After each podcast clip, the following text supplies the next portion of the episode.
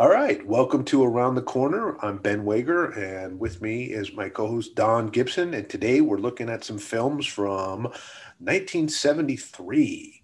A fine year, very good films coming in.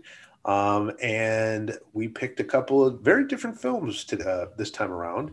Uh, we went with a, a gritty uh, New York uh, police story, and then uh, we went with a Hong Kong action-based martial arts film. So uh, we're going to open up with Serpico, and then we're going to talk about Enter the Dragon. So we'll start it off with uh, Don uh, introducing Serpico. Yeah, as you, I think you introduced it very well. Serpico is definitely a gritty New York film. Some people call it neo noir. I think these these uh, titles are a little bit uh, broad. So neo noir is like film noir, and film noir is uh, the really popular genre from post World War II, or actually during World War II, and everything was really dark, and there's lots of um, you know uh, people cheating and stealing and killing, and and it was rarely did you have a happy ending. So they call this neo noir. Um, Naked City was one of the first uh, New York films that was called neo noir. It was like from '47. This is a lot later. This is uh, from '73, as you said. Um, it's really a cop drama, is what it is, and it's a story. It's a true story of a guy named Frank Serpico who um, was on the force from '60 to '72, and the film was released in '73, so it was highly topical at the time and uh, he was a you know a guy that really believed in law and order and doing the right thing and as soon as he gets on the force he is uh, struggling with the fact that basically everyone in every precinct he goes to he gets transferred many times is on the take. Everyone gets a bit of money on an envelope and he just fights that idea. So it's really more of it's really a police corruption film though people call it neo-noir. Um, so the film historically is really interesting because it's the first um, combination between Sidney Lumet, the director, and uh, Al Pacino. Uh, Sidney Lumet earlier, one of his early films that people know, and that, that this probably gives a better feeling for a film noir that he did, uh, was 12 Angry Men. And uh, later on, after Serpico, two years later, he did Dog Day Afternoon with him, which is a, a, a heist, bank heist gone wrong, once again based on a true story. Um, and uh, and then later on he did like the verdicts and so he was known for kind of crime drama uh, films um, and then uh, al pacino this is like when he started to skyrocket. So the year before he did godfather the year after he did godfather 2 and the year after that he did dog day. And you know he did many other films and he was just his career was this was one of the films that uh, really um, made his career. Uh, he this the film was only a budget of like two million, and um, the film made like twenty eight million. Um, lots of people. There's a lot of story issues. I mean, the film is good. There's lots of it, it, it kind of builds and goes up and down a lot. It's really just this guy fighting against a corrupt system and trying to figure it out and never figuring it out. Um, but uh, the, the way we see him, you know, projecting himself, the character development uh, it's all about Al Pacino. Al Pacino just, you know, blows himself out every scene and he's just so indignant. He did a film a little later called And Justice for All, like late 70s. And this is very much similar thematically about just wanting justice. Like, do the right thing. I'm a cop. I should take care of people. And the system just is not doing that. And he, we see him in the beginning, you know, clean cut and and you know uh, from a you know good Italian family, and you know from a line of, of family of police officers, and uh, he doesn't understand why the system right from the beginning is so corrupt. Uh, one of the great things about the film that I really enjoy is the costuming. Uh, so Serpico, if you look at the covers on the on the DVD boxes, we always see you know Al Pacino with a beard and long hair, and so they actually shot the fi- the early scenes first because it's all about him him being you know short hair and looking like a good clean cop. As this film progresses, you know chronologically, he just starts wearing the craziest costumes. He just is wearing he's wearing this crazy hat that's pulled over his head. It's like a clown hat almost, and uh, and he wears these long, sort of like Indian influenced outfits, and he's got a dog, a big sheepdog, and he he definitely does not look like a police officer. Yeah, you know, I, I did notice the costumes got a little, uh, you know, his interpretation, and and probably a lot of it had to do with like you know the hippie, you know, fitting in with the the hippie kids at that time and trying to blend in. on the street a little bit easier. Uh, something you did say that I, I I I think I read that they actually shot this in reverse, and so they they started the film with him um, with the long hair and the beards, and then they actually were trimming it down as they as they got to the to the scenes where he's you know clean cut and everything. So they actually they actually were you know after before every scene they were actually trimming his hair down, trimming his beard down because they were they were you know trying to st- uh, stimulate the whole thing in reverse. And there's a lot of interesting um, information about you know his relationship uh, in the film and how hard he did. You know because you were saying how authentic it was that he was you know he hung out with Serpico. Um, they rented a they rented a house. He rented a house in Montauk and actually had him over and kind of got to know him a little bit.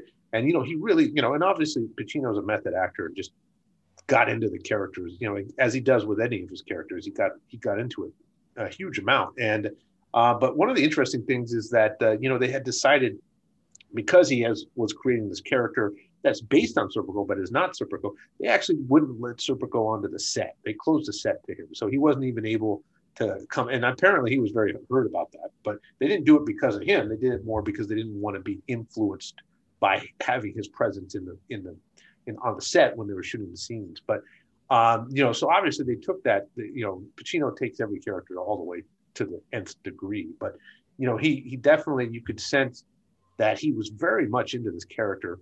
And the other thing that I thought was interesting is that you know I felt like Godfather, you know, Michael Corleone kind of bled in a little bit. Like there was some times when I felt like I, you know, some of the ways he was reacting to in some of the scenes, especially with the women in the relationships. I thought, you know, man, this could be my only talking to um, what's her name, Diane Keaton or whatever, in, in you know when he's having those fights with his with his girlfriends and I, you know, so I, I really did, you know, because of his impact in such a short amount of time in so many different films, you know, it, it would be hard not to kind of blend those characters a little bit. I think in regards to some of that energy because you know he was playing such power packed characters just one after the other for just basically back to back shooting. Yeah, his, his interactions with his two there's a, a, girlfriend we see right when the film starts, and then there's one that a nurse that that's develops further late, later on. And the first one is just so fascinating. She's a she's a beautiful woman that I I've never seen in any other film. And uh, you know, he takes her, she takes him to a party, and he, she keeps introducing him as a policeman. he's going to these really cool hip New York parties. And then he says to her, stop introducing me as a policeman because they all turn off because he's not hip and etc. And then at the end of the scene, this, this, this party scene, eh, the girl says, hey, they all love you, Paco. That's his nickname. Yeah. They love you, Paco. And then she's like, you know, really beautiful and dynamic. And he's, you know, just this like cop, really. And then he, but he won't commit to her. And then she says, you know, this is way early in the film. Uh, if you're not going to commit to me, I have another offer from this guy from Texas. And he's like, okay. And then we never see her again. She yeah. takes the offer and she vanishes. And, and, then he moves on to the the nurse. Yeah, and you know the interesting thing is uh, I don't know if it was was it the the first woman or the second one of those women had a a connection in the in the in the movie in the filming of the movies. They were the actual girlfriend of the producer in the or um, and in fact i believe the first director and I, and I and i can't tell you if it was her or the or the second actress. Do you know which one it was? No i don't. Yeah but one of them uh the you know the first director actually got fired from the from the from the film because he refused to cast the the actress. And then sidney uh, lumet got the um the directing gig and he kept the actress. And and you know i i didn't see that you know i mean they they I didn't think of them as bad actresses. I just didn't think they, you know, the second actress, I thought she was pretty good. But the first actress, you know, she was definitely beautiful and exotic. But, you know, I, I don't know if I would have said that she carried, you know, a, a huge part in the in the movie. But I don't really felt, you know, I didn't feel like those women were written in as strong. I mean, every every scene that Pacino was in, he was just so dominant in the in the in the in the roles that you know the the impact of his presence really, you know, down downsize the other roles in, in the scenes. Yeah, well, I mean, I, I agree entirely. The uh, uh, film, really, the film is entirely the theme is great. You know, police corruption, and that's this is one of the earlier films, and obviously we've seen that a lot in the last 50, 60 years. Prince of the uh, Prince of the City comes to mind with Treat Williams, but there's been many since, but this was sort of like you know one of the first of that theme and the New York feel. So this film was shot. So another thing that people talk about neo noir and New York films is they don't use studios; they use locations. And so this thing was shot in like 100 over 100 locations all over New York City. You know, every, everywhere, as they say, except for Staten Island. Um, and it was just, and they actually shot it when they said they shot in the precinct. They would actually shoot in that neighborhood, and they would, you know, show the park and, and the and the local tenement housing and everything. So that rawness and then the film's really about how Al Pacino carries it. If you don't have a really solid actor doing this role, uh, the film is just kind of flounder and it's going to, you know, because it doesn't really have a, a, greatly satisfying ending. And there's, you know, it's it's interesting, you know, corruption and, and when you when you won't when you won't take the uh, the bribes like everyone else do, the question, of course, that's held over his head is when will they ever protect him? And the film is set up. It's you know traditional bookmarking of we see a present day situation of Serpico being brought into uh, the hospital. He's been shot, and then we when he's you know uh, you know uh, been doing this for many years, and then we go we get we see his full backstory, and we get back to the present day, and um, so the thing is really about corruption and how uh, other police officers and you know he he takes the story to many you know commanding people. He takes it to Times. He takes it to you know uh, you know, police officer, um, um, people that run the each individual precinct, and of course, everyone's like, "Hey, we'll do something," but in the end, they they don't. Yeah, you know, I thought that the um, you know the story being around that corruption was very believable. I mean, the, obviously, you know, being being having the movie based on his his story, you know, they really captured that very well. I mean, you could just just the, the stench of corruption in all the precinct houses and the way these guys operated. And and it was it was just you know it, you just lost faith in, in the police force at that time. You may i mean you just recognize the fact that man this is so bad you know? I mean they were like they they spent more time scheduling their corrupt pickups than actually doing po- real police work. And all of their police work seemed to be connected to some kind of you know money you know grabbing event and, and, you know and real crime just didn't really seem to be especially with the plainclothes detectives you know it just seemed like that was once you got that plainclothes shield you were it was just like a license to rob you know? Um, and so i just i was really impressed with how believable that was that you know and it was probably exactly like that because it was based off his book. And it was it was good to see that you know eventually you know his his work you know ended up opening up this committee that over you know had oversight over the police and, and, but i mean he certainly had no hope of resurrecting his career. And in fact his life was in danger. He had to move to switzerland you know uh, just to kind of you know let the heat kind of bleed off of him over all this stuff. And so you know he certainly took one for the team because it was not you know his you know his essentially his career as a law enforcement officer was over. Well, and of course that's the irony of the whole thing because you know i'm sure there's many people like serpico that uh, become police officers because they really believe in the institution they want to do the right thing. But then when you enter the institution you're like okay you have to do it this way and this way and then suddenly everything is eroded. And you know i mean today i would say there's an awful lot of corruption issues. I mean maybe they're very differently handled but you know the police force in this city is still problematic. And all the political issues we've had to deal with you know with you know, they hate de blasio for whatever reasons. And it's you know there's i'm sure he's he's dealing with an issue that's it's in many ways timeless. This is a film that was made 50 years ago and i'm sure there's many young police officers that enter the you know the the the, the profession and, and they want to do the right thing and then things happen and you have to do it the way you're, you're supposed to do it. So that that feeling of raw, you know, uh, it, th- there's just that all these feelings of like, you know, well, this is what it's like. And uh, even if you're, and he's very idealistic and, but he just wants to do the right thing. He just wants to police and, you know, and in the end, it just, it's not a happy ending. So I guess it's kind of like neo noir, but they give him a gold shield, but he doesn't want it because it's kind of, you know, not the way he wanted to get it. So, yeah, uh, I, I, I think, you know, there's a very kind of, uh,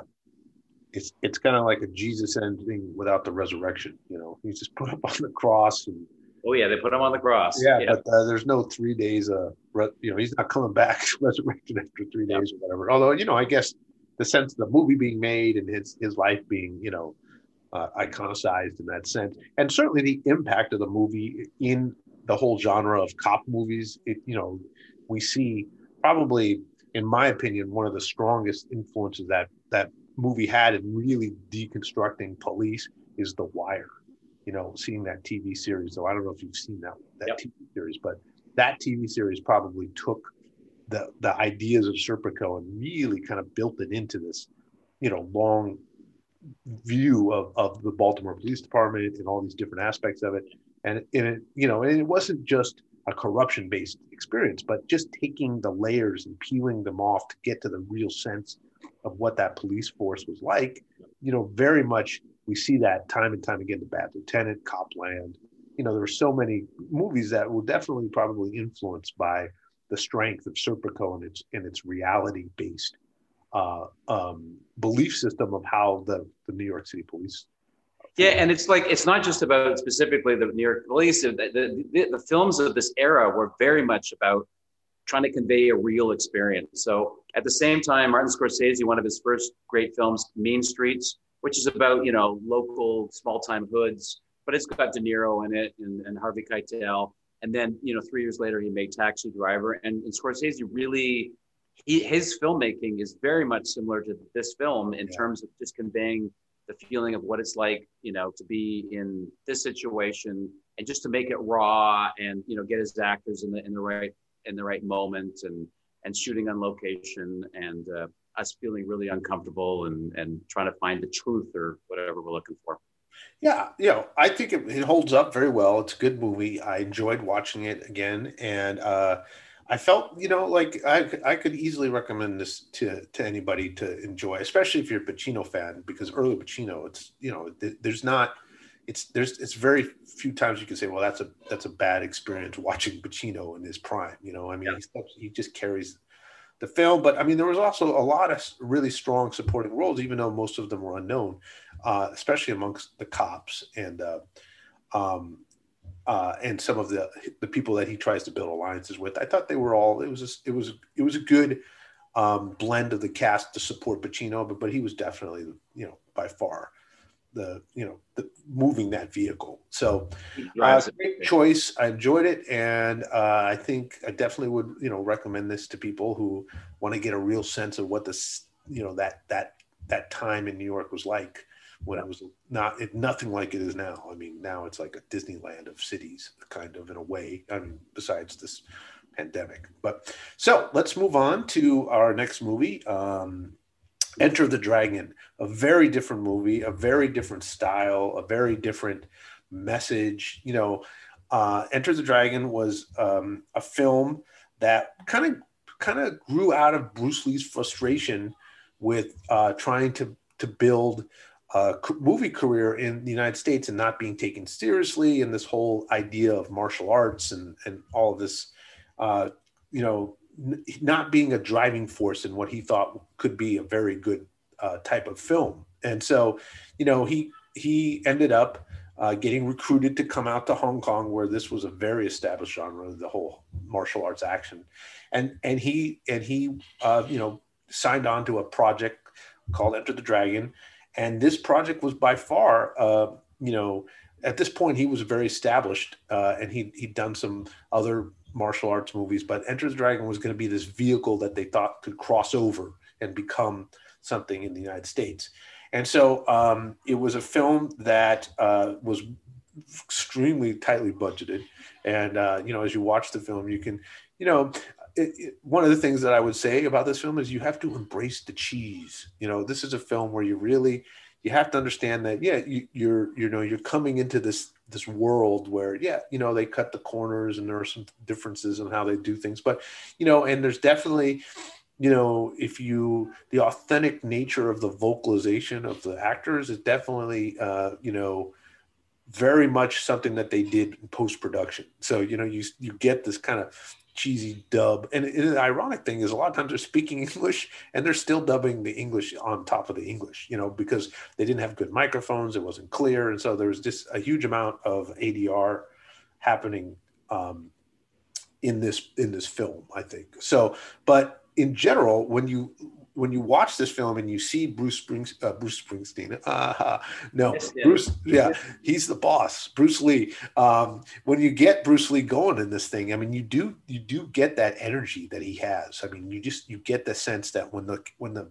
when the scenes are built around him, you know, he's got this this this wiry intensity that just comes out in the in in the moments of those scenes that he's in, and he doesn't let that go at all. There is not any point in this movie where he is unwound at all. He's wound up the whole time, and in every every part of this film is like his body. It's just like no fat, just you know wiry power, and that's kind of how they they tied his energy into the whole way the film was kind of uh, pushed forward. And and the parts where he's not in the scenes, there then it gets a little kind of American seventy, you know, uh, exploitation, whatever, you know, all these different other themes that they put into the film. But when when you know Bruce Lee's in those those scenes, it, you get a different energy. So it's it's very interesting how, you know, they definitely built a film that was designed to be watched in two different markets. You know, there was definitely the Asian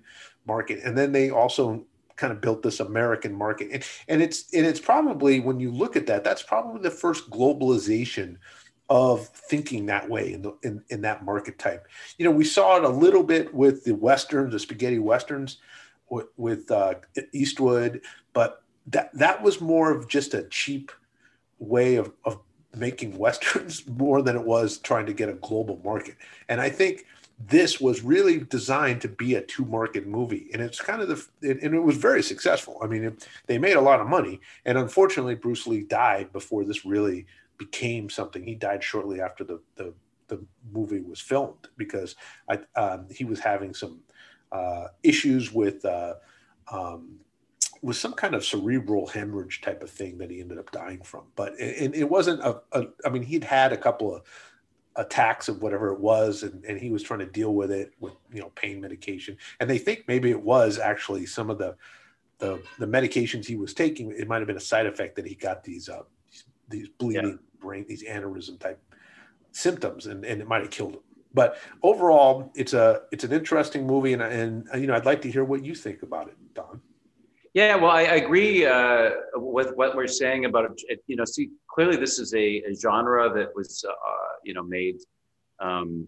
uh, very popular in Asian culture, and this is a real attempt to connect, you know, to a market. It was there was real marketing uh, efforts there. So when you cast, you know, uh, this white guy that works with him, um, forget his Saxon, name. John Saxon. Yeah, the guy that plays Roper and then you have this guy, John Williams. We have a black guy. And so at the time, there's also Ken, black. Ken, Ken Williams?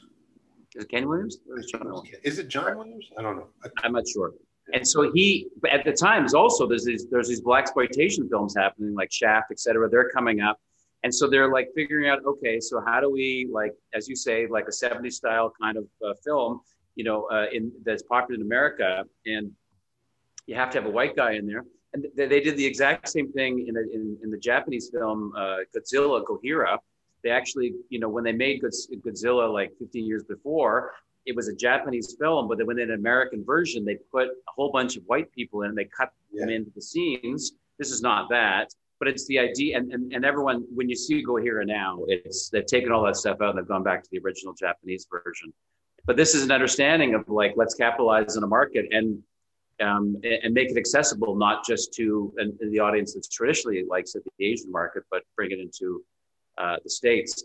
Um, you know, the thing is, is like you have to really, you know, this and the thing about this film and Bruce Lee films is, boy, do they have an influence of filmmaking today. Like, you know, Tarantino um, just worships these, these films, and and, and he he has, he has so many odes and references to how these films are made and you know, so one of the challenges I have watching these films is the sounds of the of the hitting of the you know when the, the kung fu scenes, the, the slapping and the kicking. I mean, clearly it's artificial, and you know, but people that, that understand and like the genre, that's an accepted part of the genre. When I'm watching it, I'm like, what's going on? This is like it's like a cartoon scene, but that's that's the accepted um, that's accepted in the in the genre. You know, and, and and it wasn't like Americans weren't used to that because if you'd watched Batman the, you know the television show they totally took all of that and they put it into you know the the same kind of uh, live action graphic novel kind of thing that they did with comic books. And you know, the Enter the Dragon was kind of filmed like a like a graphic novel. I mean, it had that kind of you know framed set kind of graphic novel influence. Totally. You know, like and, the evil guy that that that is on an island that's you know you know controlled by this army of kung fu fighters. I mean, that's totally comic book. It's not. Oh, oh, totally, absolutely, and and even some of the like the the the, the room of mirrors scene very scene, had right. that that framed graphic novel kind of and and just the way that they even cut this this the, within the edits of of the different scenes it was you know you you just totally got that sense that this was uh, very much uh, connected to that kind of uh, graphic novel influence. And you know, I liked, I, I, you know, I'd seen the film many times, and you know, it's just it's a fun film, but there's no there's no depth to it really. I mean, it, it has it, it there's nothing in there. There's nothing there that you would say, "Wow, look the the, the, the undertones or the the subtext of the you know." It's just it's just kind of it's it's a film that's just like you know is a vehicle to drive Bruce Lee into stardom and uh, and enter kind of the martial arts genre into the U.S. And you know, we're going to put some pretty sexy women in there. We're going to put the black. His name was Jim Kelly, the, the black oh. black actor. He played Williams, and they you know they wanted the black exploitation you know kind of vibe, and then they had you know the sexy leading man type James Bond American John Saxon guy. And then they had the idiot Kiwi who dies quickly.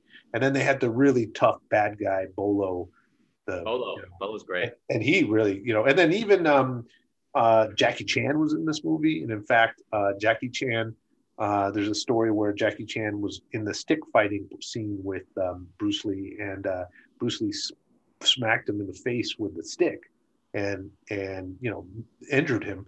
And there were a million injuries in this movie. I mean, Bruce Lee was injured constantly, and a lot of the extras actually challenged him to fight all the time for real because they were like, "Yeah, you're just you're nothing," you know. And so he was constantly harassed in this. But Jackie Chan actually got injured, and Bruce Lee told him, "Because I injured you, I will put you in every film that I ever make after this." And of course, you know, he dies. But uh, but Jackie Chan still it works out well for Jackie Chan because he becomes a superstar martial arts. Well, and and, and also you talk, talk, about influence. I mean, my God, Jackie Chan and and and and, and original stunts. This is there's there's not a lot of there's no cutaways in a lot of these fight sequences. People are fighting and the injuries are happening, and the actors are doing the stunts on their own. And that's where Jackie, I guess, where Jackie Chan got a lot of inspiration was doing, sure. you know, doing it originally. And, and I mean, he was, you know, he took it to another level with his stunts but he also figured out how to you know not just be in the asian market to do crossover and you know he always had a, a you know in, in, many of his films he has an american co-star right. and and so and, and, and there you know there's all the cultural conflicts and and he he understood this it was kind of a jumping off point um, and he took it he took it to a different level because the, totally. th- the difference between jackie chan and bruce lee was bruce lee never made fun of himself never had a comedic side to it and no jackie chan based his whole persona on having this blended martial arts comic kind of level to it that uh, you know bruce lee never got the opportunity to, to do really and you know he was by you know there was not a humorous moment in that entire movie in, in regards to how Bruce Lee kind of you know functioned on scene. Um, I'm sure there could have been, but you know that it just didn't really. Yeah. Well, it, it definitely makes you wonder what I mean. Bruce Lee was 32 when he died, and it really makes you wonder what he would have done in his career. And it's sure. you know, yeah. talk about tragedies and this death is it's just it's so odd because he had some sort of as you said brain disorder and someone gave him a medication that they shouldn't have given him, and it, it seems like he died of this medication, and it's just such an odd scenario. I mean, it's it's so tragic that it, this guy should have made another 10, 15 films. And he oh, absolutely. I mean, never had the opportunity to explore it. It was, a, it was a, a, terrible situation, but overall, you know, it's a fun movie to watch. Uh, you know, the the the amount of extras involved are ridiculous. I mean, they have just armies of, and a lot of them were were actually triad Hong Kong gang members that actually would fight for real after the scene was done. They would they would have these pretend fights, and then it would become a real fight because they were basically gang members. And Bruce, you know, Bruce Lee actually came. He actually had to leave Hong Kong because of his uh, constant fighting on on the streets was one of the reasons that he ended up leaving. His family you know his family was his father was a very well established performer. And um and so they they took him out because he had beat up some gang members uh you know major gang members uh son. And so they were going to kill him. And so they you know the police came and said you got to leave. And so he they moved to seattle and relocated. And that's kind of where bruce lee went to high school and college was you know uh, and that was one of the reasons was because he was, you know, he, he kind of thought of himself as a little tough guy in, in Hong Kong, you know, on the streets of Hong Kong. So it's kind of an interesting, it's an interesting tale based on a little bit of reality. And, you know, he definitely would have been something you know, would have carried him. This movie would have carried him into superstardom if he had survived, and it's a tragedy. But overall, I like the movie, and I would definitely, you know, if you just want to enjoy a fun kind of early influencing movie on, on martial arts, Enter the Dragon's it. I mean, that's the movie to watch. So, yeah. um, so many others. Yeah, and you know, there's a lot of depth in the choices of movies that we make, but this one was just kind of more of a fun, engaging martial arts themed movie. And if you don't like martial arts, don't see this movie. But Definitely if you yeah. but if you, you know, if you enjoy, if you want to see the impact of Bruce Lee had in his short career, this is the movie to watch. You know? Yep. So, overall, I thought we had we picked some some good movies. We had some good discussions, and I think next time we're looking at 1974. Getting up there. Yeah, we're getting close. We're getting close. So, thanks again for listening or watching around the corner, and we'll see you next time.